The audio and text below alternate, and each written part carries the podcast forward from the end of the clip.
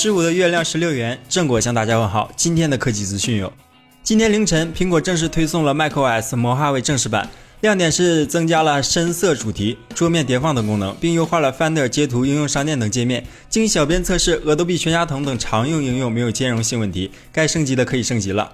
刘强东性侵风波后，章泽天朋友圈首发声：只要一家人在一起便是圆满，唯有守得云开见月明。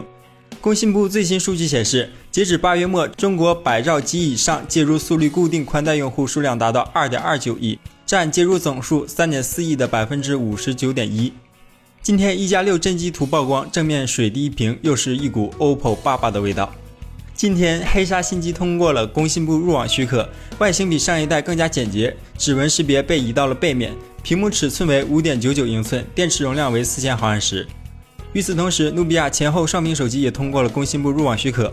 最大亮点是背面分辨率七二零乘幺五二零的 OLED 屏幕，内置三千八百毫安时电池，厚度八点六五毫米。魅族 Pro 七后继有人了，大家怎么看这样的设计呢？